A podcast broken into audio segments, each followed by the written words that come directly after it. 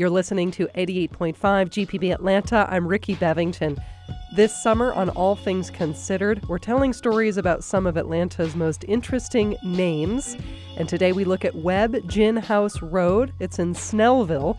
The question comes from Sandy Chambers, who posted on our website While the word gin may lead people to believe the road has prohibition ties, that's actually not the case. According to the AJC, the stretch of road that is now known as Webb Gin House Road was once the path people took to get to a cotton gin owned by Reverend Andrew J. Webb. Webb lived in the area in the late 1800s and early 1900s. A cotton gin is a machine that separates cotton from its seed.